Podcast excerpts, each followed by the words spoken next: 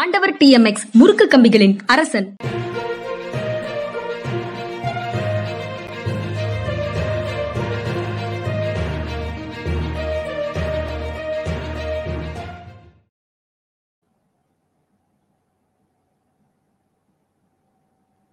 வணக்கம். இது மனிதா மனிதா. ஐயன் கார்த்திகேயனால இன்று கலந்து கொள்ள முடியவில்லை அப்படின்னு சொல்லிட்டாரு. இவ்வளவு நேரம் காத்திருந்தாரு. நான் தாமதமாக வந்தேன்.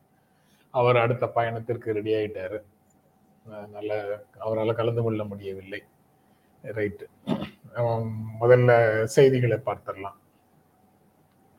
பாரதிய ஜனதா கட்சி ஆட்சியில் ஊழல் இல்லை. கடந்த எட்டாண்டுகளாக நாங்கள் ஒரு நேர்மையான ஆட்சியை கொடுக்கிறோம் அப்படின்னு பிரதமர் நரேந்திர மோடி சொல்கிறார். இதற்கு முந்தைய ஆட்சியில பாரதிய ஜனதா கட்சிக்கு முன்னால இருந்த ஐக்கிய முற்போக்கு கூட்டணி ஆட்சியில ஊழலே முக்கியமான நோக்கமாக இருந்தது. ஆனால் பாரதிய ஜனதா கட்சி ஆட்சியில ஊழல் சுத்தமாக இல்லை ஊழலை ஒழிப்பதற்கான அனைத்து நடவடிக்கைகளையும் நாங்கள் எடுத்துக்கொண்டிருக்கிறோம் அப்படின்னு சொல்றாரு. அது அது ஒரு செய்தியாக இருந்தது. பக்கத்திலேயே இன்னொரு செய்தி இருக்குது. ரெண்டாயிரத்தி இருபத்தொன்னு இருபத்தி ரெண்டு அந்த ஆண்டுக்கு பாரதிய ஜனதா கட்சிக்கு கிடைத்த நன்கொடை மட்டுமே வந்து ரெண்டாயிரத்தி இருபது இருபத்தி ஒன்னாம் ஆண்டுக்கான பாரதிய ஜனதா கட்சியினுடைய நன்கொடை நானூத்தி எழுபத்தி ஏழு புள்ளி ஐந்து கோடி அப்படின்னு சொல்றாங்க. எப்படி இந்த எலக்டோரல் பாண்ட்ஸ் மூலமாக பல்வேறு அறக்கட்டளைகள் தனிநபர்கள் உள்ளிட்டவரிடமிருந்து அந்த கட்சி பெற்ற நன்கொடை நானூத்தி எழுபத்தி ஏழு கோடி ஓராண்டுக்கு. இது வந்து ஒரு இருபதாயிரத்துக்கு மேல நன்கொடை பெற்றால் அதை வந்து யார் யாரிடமிருந்து என்னென்ன பெற்றோம் யார் எவ்வளவு எவ்வளவு நன்கொடை பெற்றோம் அப்படிங்கிறத தேர்தல் ஆணையத்திடம் அவர்கள் சமர்ப்பிக்க வேண்டும். அதை சமர்ப்பிக்கிறாங்க. இதே காலகட்டத்தில் காங்கிரஸ் கட்சிக்கு வந்து எழுபத்தி நாலு புள்ளி ஐந்து கோடி நன்கொடையாக கிடைச்சிருக்குது. இதுதான் அதுல இருக்கக்கூடிய செய்தி. என்ன பிரச்சனை? ஊழலை ஒழிப்பதற்கான நடவடிக்கை அப்படின்னு சொன்னாங்கல்ல பிரதமர் சொல்றாருல ஊழலை ஒழிப்பதற்கான நடவடிக்கைங்கிறது இருக்கலாமா? இருக்கு இருக்கலாமா? இருக்கலாம். ஆனால் சட்ட ரீதியாக பெருநிறுவனங்களிடமிருந்து பணம் பெறுவதற்கான ஒரு வாய்ப்பை இந்த தேர்தல் பத்திரங்கள் மூலமாக உருவாக்கி கொண்டார்கள். இந்த ஆட்சி வந்ததுக்கு அப்புறம். அதுதான் வந்து இந்த நானூத்தி எழுபத்தி ஏழு கோடி நன்கொடை அப்படிங்கிறது. இதை இப்போது நம்ம ஊழல்ல கணக்குல சேர்க்க மாட்டோம். இது வந்து சட்ட ரீதியான நன்கொடை. நாம் ஒரு நிறுவனத்திற்கு உதவி செய்கிறோம் ஆட்சி நிர்வாகத்தில். ஒரு கான்ட்ராக்டோ ஏதோ ஒன்று கொடுக்குறோம். அவங்க வந்து இந்த தேர்தல் பத்திரங்கள் மூலமாக நன்கொடையை கட்சிக்கு கொடுத்தார்கள் என்றால் அது ஊழல் இல்லை. அது உண்மையிலேயே அன்பளிப்பு தான். லஞ்சம் இல்லை அன்பளிப்பு. நன்கொடை. அப்படின்ற மாதிரி ஒரு சிஸ்டம் இந்த எட்டு ஆண்டுகளில் நம்ம டெவலப் பண்ணி வச்சிருக்கிறோம். அதனால ஊழலை ஒழித்த நடவடிக்கையாக இந்த எலக்டோரல் பாண்ட்ஸையும் நம்ம எடுத்துக்கொள்ளலாம் எலக்டோரல் பாண்ட்ஸ் சிஸ்டம் வந்ததுனால அதுவும் ஊழலை ஒழி ஊழல் ஒழிப்பினுடைய ஒரு கட்டமாக இந்த எலக்டோரல் பாண்ட்ஸையும் எடுத்துக்கொள்ளலாம் அப்படின்னு தோணுது. ரைட் சவுண்டு சரியில்லை பேக்ரவுண்டு காணும். ஆமாம் இவ்வளவு நேரம் போராடி பார்த்தேன். சரி செய்ய முடியல அதனால நான் நேரம் வந்துட்டேன் அதுக்குள்ள அவருக்கு டைம் ஆயிடுச்சு அதனால அவர் போயிட்டாரு ஏற்கனவே டல்லாக தான் இருந்தது அது அதனால தொடர்ந்து அதை பார்க்க முடியல இது நிகழ்ச்சியை முடிச்சிட்டு தான் பார்க்கணும்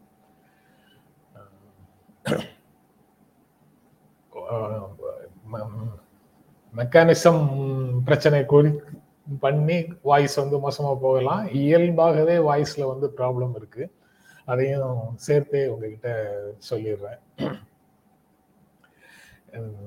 நேற்று சன் நியூஸ்ல கேள்விக்கிழமை நிகழ்ச்சியில் கலந்து கொண்டேன். அப்போ இந்த சப்ஜெக்ட் தான் சட்டம் ஒழுங்கு சீராக இல்லை கெட்டு போய் இருக்கிறதுன்னு எதிர்கட்சி தலைவர் எடப்பாடி பழனிசாமி சொன்னது தொடர்பாக அந்த உரையாடல் நடந்தது. அதற்கு பிறகு அதே நேரத்துல திருச்சி விமான நிலையத்துல முதலமைச்சர் மு க ஸ்டாலின் சட்டம் ஒழுங்கு சீராக இருக்கிறதுன்னு அவருக்கு பதில் சொல்லியிருக்கிறாரு. அது செய்தி. அதாவது ஆட்சி மாற்றத்திற்கு பிறகு தமிழ்நாட்டில் சாதிய மோதல்கள் இல்லை மத மோதல்கள் இல்லை கலவரங்கள் இல்லை துப்பாக்கி சூடுகள் இல்லை இப்படி பல விஷயங்களை சொல்லிட்டு அமைதியாக தமிழ்நாடு இருக்கிறதுனால தான் வெளிநாடுகள் வெளிநாடுகளிலிருந்து முதலீடுகள் வருகின்றன. அமைதியாக இல்லை என்றால் சட்டம் ஒழுங்கு பிரச்சனை இங்கு இருக்கிறது என்றால் அந்த முதலீடுகள் இங்கு வராது. முதலீடுகள் வருவதே தமிழ்நாடு அமைதியாக இருப்பதற்கான சான்று அப்படின்னு முதலமைச்சர் வந்து பேசியிருக்கிறாரு. நான் நேற்று சன் நியூஸ்ல பேசும்போது குறிப்பிட்டது இந்த தனி மனித குற்றங்களை வந்து எல்லா ஆட்சியிலையும் நடக்கக்கூடியது. பர்சனல் தகராறுகளில் கத்தி எடுத்து குத்துறது அல்லது அரிவாள் எடுத்து வெட்டுறது இது போன்ற தாக்குதல்கள் அதனால வரக்கூடிய கொலைகள் அதுக்கப்புறம் இந்த திருமணத்தை மீறிய உறவுகள் மனிதர்களுக்கு மனித உறவுகளுக்கு இடையில ஏற்படுத்தக்கூடிய சிக்கல் அது தொடர்பாக வரக்கூடிய வன்முறை மனைவி மீது சந்தேகம் கணவன் மீது சந்தேகம். இன்னொரு ஆணோடு சேர்ந்து கணவரை கொலை செய்தது இன்னொரு பெண்ணோடு சேர்ந்து மனைவியை கொலை செய்வது அப்படின்ற மாதிரி தனி மனித குற்றங்கள். அது சமூக சமூக குற்றங்களாகவும் அதை எடுத்துக்கலாம். அது சமூகத்தில் இருக்கக்கூடிய வேல்யூ சிஸ்டத்தில் இருக்கக்கூடிய பிரச்சனையிலேருந்து தான் அது வருது. ஆனால் அது டீப் ரூட்டட் ஆழமாக வேர் பிடிச்சு இருக்கக்கூடியது அதனால அதை பற்றி இன்னும் சமூகத்துல இன்னும் பெரிய விழிப்புணர்வு வராமல் அந்த குற்றங்கள் வந்து தொடர்ந்து கொண்டுதான் இருக்கும் அப்படின்னு தோணுது. அது எல்லா ஆட்சிகள்லயும் இருக்கும். ஒப்பீட்டளவுல கொஞ்சம் கூடுதலாக இருக்கலாம் கொஞ்சம் குறைவாக இருக்கலாம். ஆனால் மக்களுடைய ஒற்றுமையை பிளக்கும் விதமாக மக்களிடத்துல வந்து கலவரத்தை உருவாக்கும் விதமாக அது மாதிரி ஒரு பெரிய அளவுல வன்முறை அப்படிங்கிறது இல்லை. இந்த ஓராண்டு காலத்துல இல்லை. இதைத்தான் நானும் குறிப்பிட்டேன்.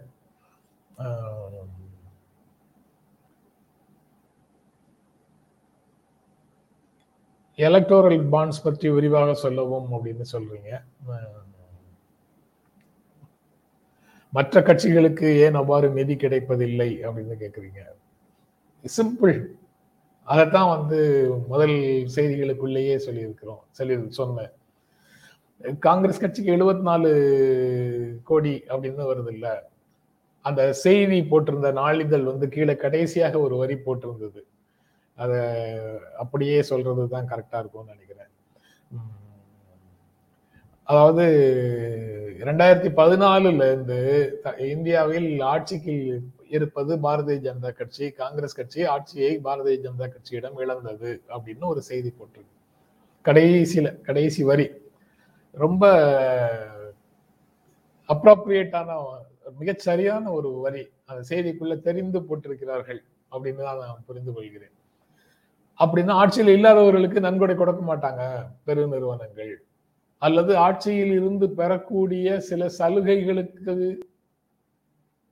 கையூட்டுக்கு பதிலாக லஞ்சத்துக்கு பதிலாக நன்கொடையாக பெருநிறுவனங்கள் கொடுக்க கூடும் அப்படின்ற பாசிபிலிட்டி கொடுக்குறாங்கன்னு நீங்களும் நானும் உறுதியாக சொல்ல முடியாது. ஏன்னா அந்த பர்டிகுலர்ஸ் வந்து நமக்கு தெரியாது. யார் யார் கொடுத்தாங்கிற பர்டிகுலர்ஸ் நமக்கு தெரியாது.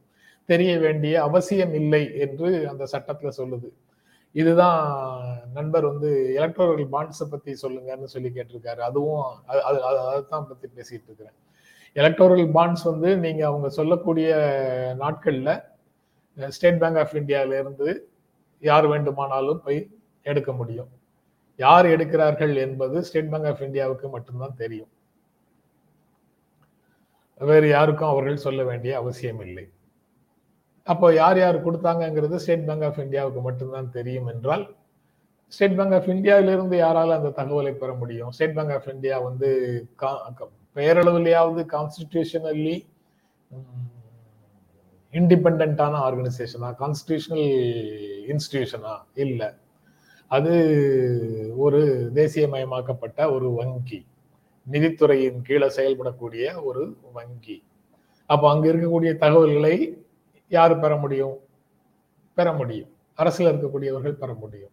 அப்போ யார் யாரெல்லாம் கொடுத்தாங்கிற தகவல் உங்களுக்கு தெரிஞ்சிருக்கிறதுக்கு வாய்ப்பு இருக்கா? தெரிகிறதுக்கு வாய்ப்பு இருக்கு. யாருக்கு தெரியும்? யாருக்குமே தெரியக்கூடாது ஸ்டேட் பேங்கை தவிரங்கிற ரூல் வந்து அங்கே அடிபட்டு போகுது. பட் எல்லாமே நம்ம பேசுறது எல்லாம் அனுமானங்கள் தாங்க இப்படி நடக்கலாம் நடந்திருக்கலாம் அப்படின்னு தானே பேசுறோம். நடக்குமா நடக்காதா அப்படின்னு நம்மளால சொல்ல முடியாதுல்ல. உலகுக்கே வழிகாட்டக்கூடிய குருக்களாக குருவாக இந்தியா இருக்கிறது அல்லது உலகத்துக்கே வழிகாட்டக்கூடிய குருவாக நரேந்திர மோடி இருக்கிறார்னா அவருடைய ஆட்சியில தவறுகளே நடக்காதுன்னா ஸ்டேட் பேங்க்ல இருக்கக்கூடிய தகவல்கள் யாருக்கும் தெரியாது. ஆதார் கார்டு உட்பட எல்லாத்தையும் கேர்ஃபுல்லா வச்சுக்கோங்க.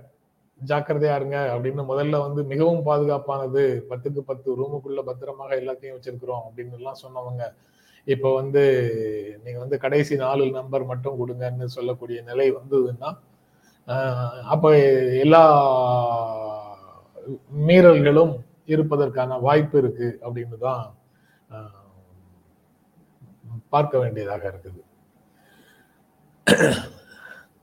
கேப்டன் வந்து ஒரு கருத்து சொல்றாரு. If you buy a ticket outside the counter it is black ticket if you pay extra and buy in the counter it is called Tatkal அப்படின்னு. அதே மாதிரி தான் electoral பாண்ட்ஸும் same is electoral bond simplified அப்படின்னு சொல்றாரு. பிளாக்ல கொடுக்கல. தட்கல்ல தான் எடுக்கிறாங்க. தட்கல்ல டிக்கெட் எடுக்கிற மாதிரி இரண்டு மடங்கு மூன்று மடங்கு கட்டணம் கொடுத்து தட்கல்ல டிக்கெட் எடுக்கிற மாதிரி. தட்கல்ல மூணு மடங்கு டிக்கெட் இருக்குதா அப்படின்னு கேட்காதீங்க. இருந்தால் அல்லது நீ என்ன பேசி இருக்கிறோமோ எந்த சிஸ்டத்துக்கு என்னவோ அதை என்ன சொல்றாங்களோ அதை தட்கல்ல எடுக்கிற மாதிரி. ஒரிஜினலாக போற டிக்கெட்டுக்கு பதிலாக அது பயன்படுகிறது.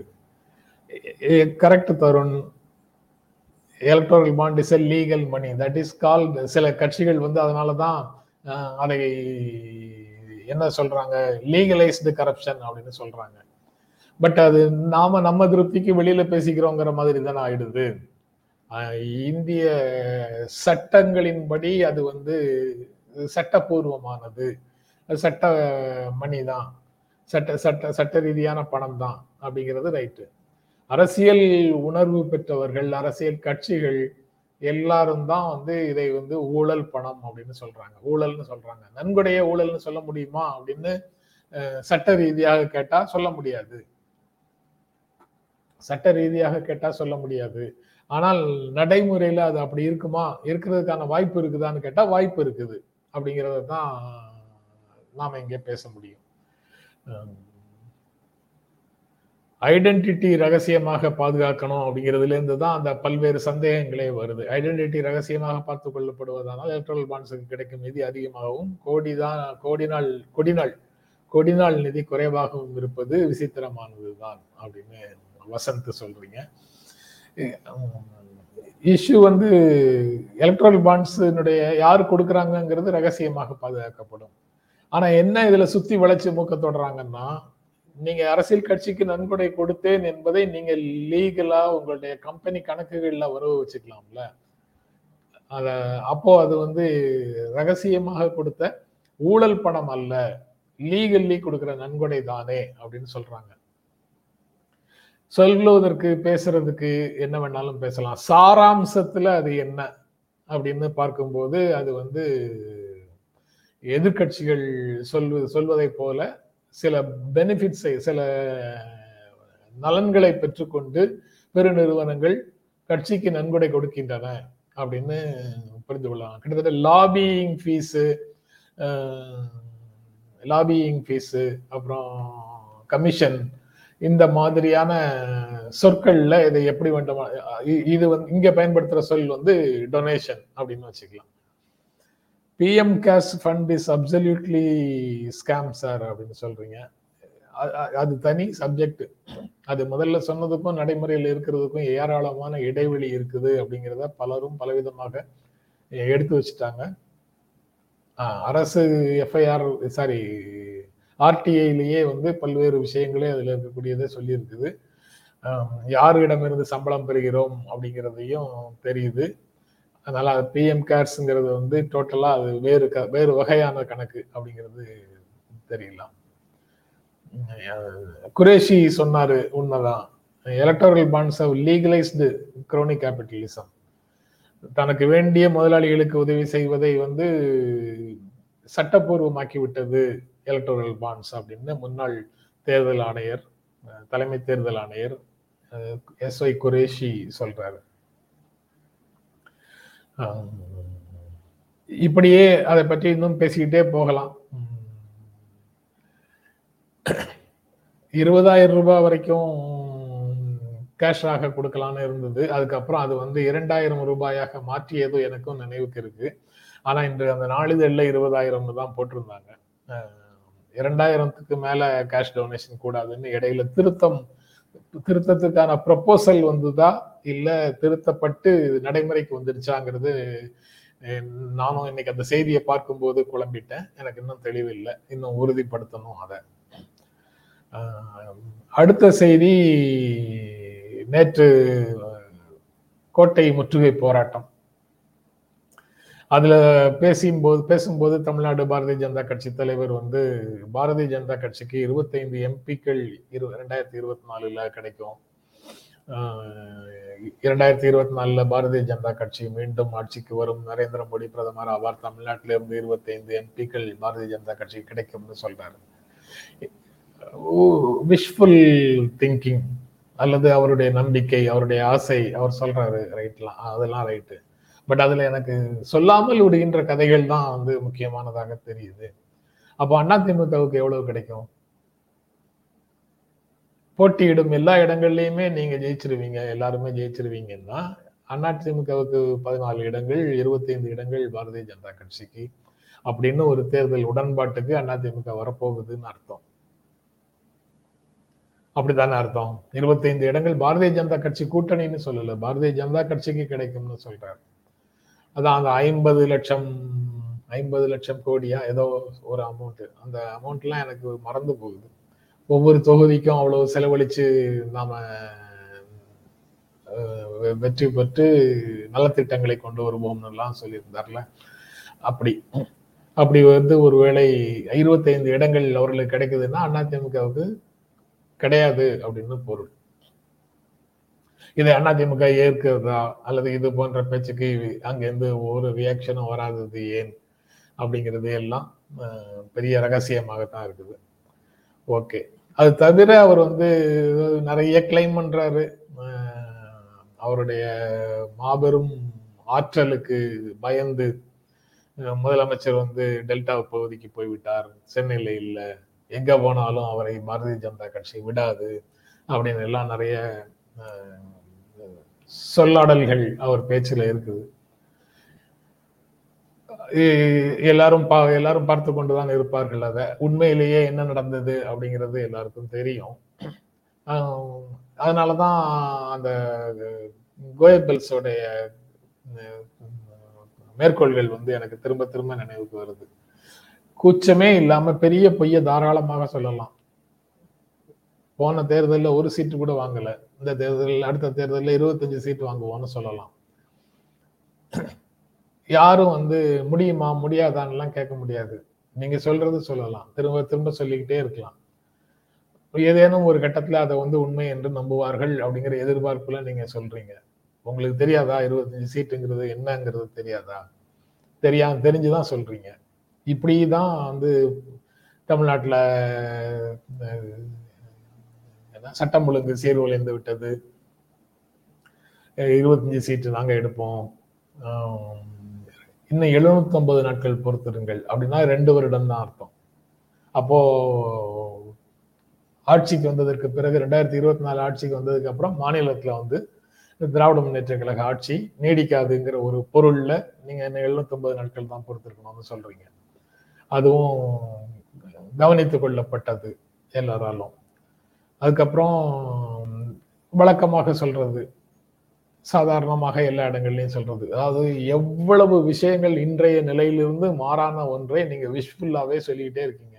அல்லது பொய்யாகவே சொல்லிட்டு இருக்கிறீங்க. திராவிட முன்னேற்ற கழகம் நாத்திய கட்சி திராவிட முன்னேற்ற கழகம் இந்துக்களுக்கு எதிரான கட்சி இப்படி சொல்லிக்கிட்டே இருக்கிறீங்க. அங்க திராவிட முன்னேற்ற கழகத்தின் அமைச்சர் சேகர் பாபு ஆத்திய பணிகள்ல வேகமாக வேலை செஞ்சுக்கிட்டே இருக்கிறாரு. உங்களுக்கு இனிமேல் வந்து கோயில்களை பற்றி பேச முடியாது அப்படின்னு நினைக்கிற நிலை வந்துடுச்சு போல தெரியுது. அதனால இப்ப நீங்க வேற பிரச்சனைகள் எல்லாம் எடுக்கிறீங்க. நீங்க டெல்லியில போய் ஆர்ப்பாட்டம் நடத்த வேண்டிய விஷயங்களுக்கு எல்லாம் சென்னையில வந்து ஆர்ப்பாட்டம் நடத்திட்டு இருக்கிறீங்க. சென்னையில உண்டான விலையேற்றம் அல்லது சென்னையில மாநிலத்துக்கு வரக்கூடிய வருமானம்ங்கிறது துக்கடா வருமானம். துக்கடா வருமானம்னா வேற அர்த்தமா? தெரியல எனக்கு. ரொம்ப சிறிய வருமானம். பெரிய படா படா வருமானம் வந்து பெட்ரோல்ல இருந்து யாருக்கு வருது? பெரிய வருமானங்கள். பெரிய பர்சன்டேஜில் வந்து வரி யாருக்கு வருது? அங்கே போய் குறைக்க சொல்லணும். அங்கே குறைத்தது வந்து ப்ரொப்போஷனேட்டாக போதாது. இன்னும் குறைக்க வேண்டியது டெல்லியில் தான். அப்படிங்கிறத நீங்கள் சொன்னீர்கள் என்றால் அது வரவேற்கத்தக்கது. இல்லை என்றால் அது வந்து ஒரு பொருளும் இல்லை நீங்க சொல்றது. வெறும் சவடாலுக்காகவும் கூட்டத்துக்காகவும் மக்கள் முன்னால ஏதாவது ஒரு சந்தர்ப்பத்துல பேசிக்கிட்டே இருக்கணுங்கிறதுக்காகவும் நீங்கள் ஒரு வாய்ப்பை உருவாக்கி கொள்கிறீர்கள் என்பதை தாண்டி பகல் கனவு காண்கிறீர்கள் தூக்கத்தை குறைத்துக் கொள்ளுங்கள் பகலில் தூக்கத்தை குறைத்துக் கொள்ளுங்கள்னு சொல்றதை தவிர வேற எதுவும் எனக்கு தோன்றலை. நிறைய கமெண்ட்ஸ் வந்திருக்குது. வேகமாக ஒரு கமெண்ட்ஸை பார்த்துடலாம். நான் பார்த்துட்டு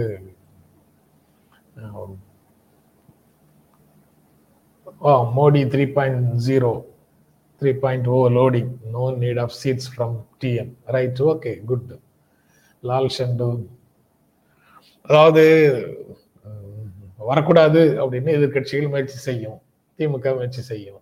அதை மீறி பிற மாநிலங்கள்லேருந்து வந்துட்டீங்கன்னா மோடி வந்து விட்டார் என்றால் குறைந்தபட்சம் தமிழ்நாட்டில இருந்து கூட தமிழ் தமிழ்நாட்டில இருந்து ஆதரவு இல்லை என்பதை மெய்ப்பிக்கும் விதமாக ரிசல்ட் வரட்டும்னு திமுக வேலை செய்யும்.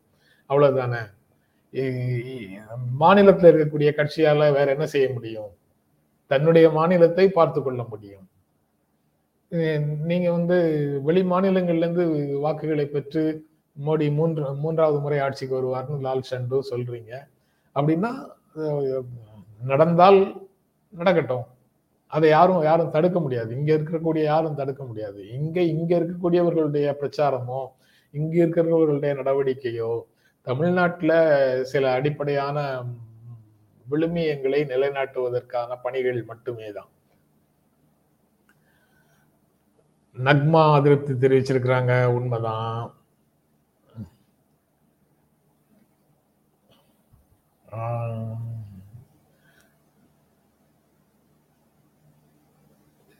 சரி ரொம்ப முட்டு கொடுக்கிறீர்கள். யாருக்காக? அதாவது பெர்ஃபார்மன்ஸே இல்லாதவர்களுக்கெல்லாம் எத்தனையோ பேர் வந்து இல்லாத பெர்ஃபார்மன்ஸே இல்லாதவர்களை இந்திரர்கள் என்றும் சந்திரர்கள் என்றும் எத்தனையோ பேர் வந்து பாராட்டி பேசுறாங்க. உண்மையிலேயே பாராட்டுக்களுக்கு உரிய செயல்களை செய்யக்கூடியவர்களை பாராட்டி பேசினால் அந்த செயல்களுக்கு மட்டும் பாராட்டி பேசினாலே நீங்க வந்து முட்டு கொடுக்குறீங்கன்னு சொல்றீங்க. நான் அதுக்கு பதில் சொல்றதுக்கு என்ன இருக்கு? ஒன்றும் இல்லை. ரொம்ப முட்டு கொடுக்குறீங்கன்னா ரைட் ஆமா. நிலைத்து நிற்க வேண்டியவர்கள் தடுமாறி விடக்கூடாதுன்னா கீழே விழாமல் இருக்கிறதுக்கு முட்டு கொடுக்க வேண்டியது அவசியம் என்றால் முட்டு கொடுப்பது அவசியமானது. முட்டு கொடுக்கிறோம் அப்படின்னே ஏற்றுக்கொள்கிறோம். அதுல ஒன்றும் மறைக்கிறதுக்கோ இதுக்கோ ஒன்றும் இல்லை. ஏன்னா சமூக நீதி சமத்துவ சிந்தனை தனி மனிதர்களுடைய கண்ணியம் போன்ற சில விழுமியங்களை உயர்த்தி பிடிக்கிற ஒரு மனிதருக்கு உயர்த்தி பிடிக்கின்ற ஒரு ஆட்சிக்கு முட்டு கொடுக்கத்தான் செய்வோம். ஏன்னா இது எல்லாமே வந்து வேறு வகை ஆட்சிகள்ல இல்லை. அதை பார்த்ததுக்கு அப்புறம் தான் இந்த முடிவு. அப்படி ஒரு நிலை வந்துவிடக்கூடாது அப்படிங்கிறதுனால தான் இப்படி ஒரு நிலை இப்படி ஒரு நிலை எடுக்கிறோம். அவ்வளவுதான்.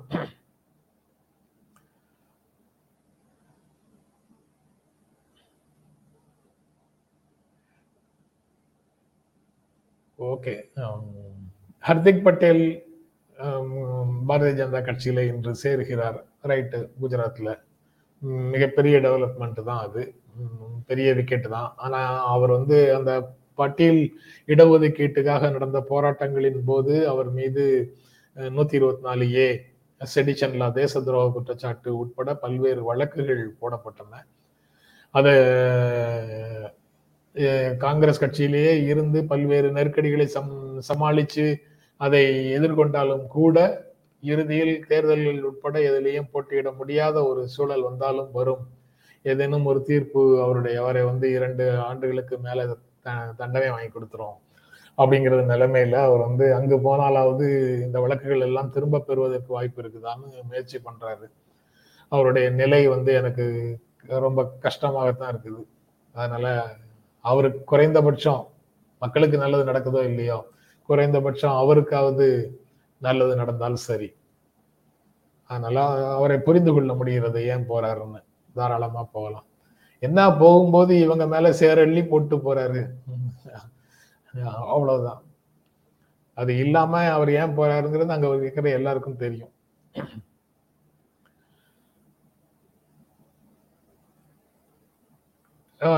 நீங்க சொல்ற மாதிரி மணி அப்புறம் இன்னும் சில நண்பர்கள் எல்லாருமே சொல்ற மாதிரி நானும் பலருடைய காட்- பலருடைய பிரச்சனைகளுக்கு பலருடைய பேச்சுகளுக்கு பலருடைய செயல்பாட்டுக்கு எதுவுமே சொல்லாம இக்னோர் பண்ணிட்டு தான் இருந்தேன். ஆனால் பொய்கள் வந்து அளவுக்கு அதிகமாக நிலவும் போது குறைந்தபட்சம் நம்மால் ஆன அளவுலையாவது அந்த பொய்களுக்கான தடுப்பை பரவாமல் தடுக்கிறதுக்கு ஏதாவது ஒன்று பேச வேண்டும் அப்படிங்கிறது ஒரு லேட்டர் ஸ்டேஜில் முடிவு பண்ணேன். இக்னோர் பண்ணிட்டே போனால் இக்னோர் பண்ணலாம் இன்னும் இக்னோர் பண்ணலாம். இன்னும் நான் வந்து பலரை இக்னோர் பண்ணிட்டு தான் இருக்கிறேன். மற்ற யூடியூப்ல இருக்கக்கூடிய நண்பர்கள் எல்லாரும் பலருக்கு பதில் சொல்லிட்டு இருக்கிறாங்க. நான் அவர்களுக்கு எல்லாம் பதிலே சொல்றது இல்லை ஆனா ஒரு மாநில கட்சியினுடைய தலைவர் அப்படிங்கிற பொசிஷன்ல இருக்கிறவருக்கு அவர் இன்னொரு யூடியூபரா இருந்தா கூட பதில் சொல்லாம போயிடலாம். அவர் யூடியூப் நடத்துறாருங்கிறதுனால அவர் யூடியூபர் மட்டும் இல்லைல்ல. அவர் வந்து வா- ஒரு மாநில கட்சி மாநிலத்தினுடைய தலைவர் ஒரு தேசிய கட்சியினுடைய மாநில தலைவர். அதனால அவர் சொல்வதை எல்லா நேரங்களிலும் இக்னோர் பண்ண முடிவதில்லை அப்படின்னு அப்படின்ற உணர்வு வருது. பட் நீங்க சொல்றது ரைட்டு தான். கோபம் வந்தால் சம்பந்தப்பட்டவர்களை புறக்கணிப்பது தான் சரியான கோபத்துக்கான அடையாளம். ஆஹ் அதே மாதிரி இப்படி யாராவது அர்த்தமே இல்லாம பேசினாங்கன்னா அவர்களை அப்படியே ஏதோ பேசுகிறார்கள்னு சொல்லிட்டு அதை கடந்து போவது தான் புறக்கணிப்பது தான் சரியான அடையாளம். ஆனால் சூழல் அந்த மாதிரி இல்லைங்கிறதுனால சிலருக்கு பதில் சொல்ல வேண்டிய பதில் சொல்ல வேண்டிய கட்டாயம் இருக்குது. பட்டேல் யாரை எதிர்த்து போராட்டினார்? எந்த பட்டேலை சொல்றீங்க? இந்த ஹர்திக் பட்டேல் இடஒதுக்கீடு பாட்டீல் சமூகத்திற்காக ஓபிசி இடஒதுக்கீடுக்காக அவர் வந்து போராடினார். தொடர்ச்சியாக போ- இரண்டாயிரத்தி இப்போ இருபத்தி ரெண்டு பதினெட்டு. பதினா- பதினாறு பதினேழு ரெண்டாயிரத்தி பதினாறு பதினேழு சமயத்துலன்னு நினைக்கிறேன். தீவிரமான போராட்டங்களை முன்னெடுத்தார். எனக்கு சரியாக இஎஸ் ஞாபகம் இல்லை. தொடர்ச்சியாக குஜராத்தின் பல பகுதிகளில் அவருடைய தலைமையில் மிகப்பெரிய போராட்டங்கள் நடந்தன. அதாவது எப்படி ஜிக்னேஷ் மேவானி தலித் மக்களை ஒருங்கிணைத்து ஒரு போராட்டத்தை நடத்தினாரோ அதே மாதிரி ஹர்திக் பட்டேல் வந்து அந்த சம அவர் அவர் சார்ந்த சமூகத்தை இடஒதுக்கீட்டுக்கான போராட்டமாக அதை நடத்தினார். அதில் தான் போன தேர்தலில் காங்கிரஸ் கட்சியில் அவங்க நேரடியாகவோ மறைமுகமாகவோ காங்கிரஸ் கட்சிக்கு ஆதரவளித்தார்கள் ஹர்திக் பட்டேல் ஜிக்னேஷ் மேவானி அப்புறம் இன்னும் ஒரு பெயர் அது அந்த பெயரும் நான் இப்போ மறந்துட்டேன். ரொம்ப நாளாக அவர் செயர் செய்திகளில் பெயர் அடிபடலை. அந்த மூன்று இளைஞர்கள் வந்து காங்கிரஸை ஆதரித்தார்கள். அதனாலதான் சென்ற சட்டமன்ற தேர்தலில் காங்கிரஸ் கட்சி மிக நெருக்கமான ஒரு போட்டியை கொடுத்து கடைசியில தேர்வை தழுவியது. குஜராத் சட்டமன்றத்துல. இப்படி பல விஷயங்கள் இருக்கு. அது ரொம்ப ஈஸியா காங்கிரஸ் கட்சியே எல்லா இடங்கள்லயும் எல்லாரும் தோற்கடிக்கவில்லை. எல்லாம் ரொம்ப அந்த வின்னிங் மார்ஜின்ல ஒரு சின்ன சிக்கல்ல தான் வந்து அவங்க வந்து தோத்து தோத்து போனாங்க. அது எல்லாத்தையுமே கருத்தில் கொள்ளணும். ஆனா இன்று காங்கிரஸ் கட்சி எப்படி இருக்குன்னு அதை தனியா பேச சொன்னீங்கன்னா அது தனியாக இன்னும் நிறைய பேச வேண்டியது இருக்கும். பட் ஓகே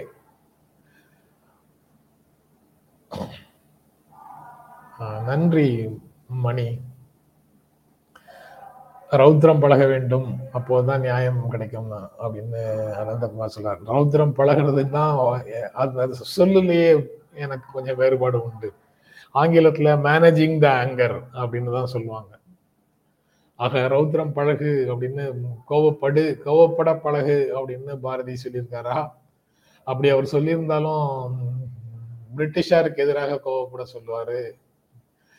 நம்ம சகோதரர்களுக்கு எதிராக கோவப்பட சொல்லுவாரா? அப்படின்னு எல்லாம் கேள்விகள் வருது. அது போக கோபப்படுன்னு நம்ம பொதுவாக நம்மை சார்ந்த நம்மை சுற்றி இருக்கக்கூடியவர்களை சொல்ல முடியுமா? கோபங்கிறது ரொம்ப உடல் உடல்நலத்தை கெடுக்கக்கூடிய ஒரு உணர்வு அப்படிங்கிறதுலாம் நிறைய இருக்கு. ஆனா அரசியல் ரீதியாக பேசுறதுன்னு போனா சில அநீதிகளுக்கு எதிராக கிளர்ந்து எழு அல்லது கோவப்படு அப்படின்னு சொல்வது பாரதி சொல்வதை போல நந்தகுமார் இங்க குறிப்பிடுறதை போல பழக வேண்டும் தான். பட் அது சேனலைஸ் ஆகணும். தனி மனிதர்களாக கோவப்பட்டு தன்னுடைய உடலையும் வருத்திட்டு மற்றவர்களுக்கும் தொல்லை கொடுக்கறத விட அந்த கோபம் வந்து ஒரு வடிவத்திற்குள்ள சரியாக வரணும். ஒருங்கிணைக்கப்பட வேண்டும். அது ஒரு மாபெரும் ஆற்றலாக உருவெடுக்க வேண்டும். அதன் பிறகு அடுத்து வரக்கூடிய தேர்தல்களில் அதனுடைய விளை ரிசல்ட்டை வந்து பார்க்கக்கூடிய அளவில் அந்த உழைப்பு ஆற்றல்களுடைய உழைப்பு இருக்க வேண்டும். அதற்கான பணிகள் தான் சின்ன சின்ன பணிகள். இது உடனே நீ ஒரு ஆள் பேசுறதுல எதே நடந்துருமா அப்படின்னு கேட்டீங்கன்னா நடக்காது. ஆனால் இப்படி பலர் வந்து பல இடங்கள்ல வேலை செய்யும் போது அதனுடைய பலன் வந்து கொஞ்சமாவது ரிஃப்ளெக்ட் ஆகாதா அப்படிங்கிற நம்பிக்கையில தான் இதை பத்தி பேசிட்டு இருக்கிறோம். ரைட்டு தனியாகவே இவ்வளவு நேரம் பேசியிருக்கிறேன். ஆச்சரியமா இருக்குது. நன்றி. தொடர்ந்து நிகழ்ச்சியை பார்த்துட்டு இருக்கிற நண்பர்கள் அனைவருக்கும் எனது அன்பும் நன்றியும். மீண்டும் சந்திப்போம். நன்றி. வணக்கம்.